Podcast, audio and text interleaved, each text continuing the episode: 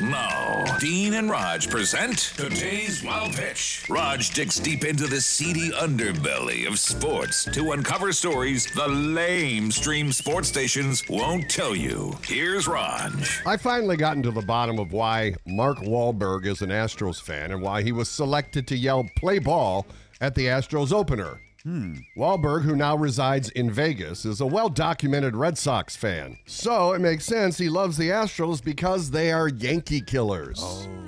And one of his favorite Yankee killer is Jose Altuve, who of course has had great success against those damn Yankees. Jose is out right now with a fractured thumb, but Wahlberg says he wants to help Altuve. I am also willing to donate either one of my thumbs to Jose Altuve, for sure. So we're all good. I'm a big fan. It's a generous offer, Dean, but as we remember from the movie Boogie Nights, it's not Wahlberg's most impressive appendage.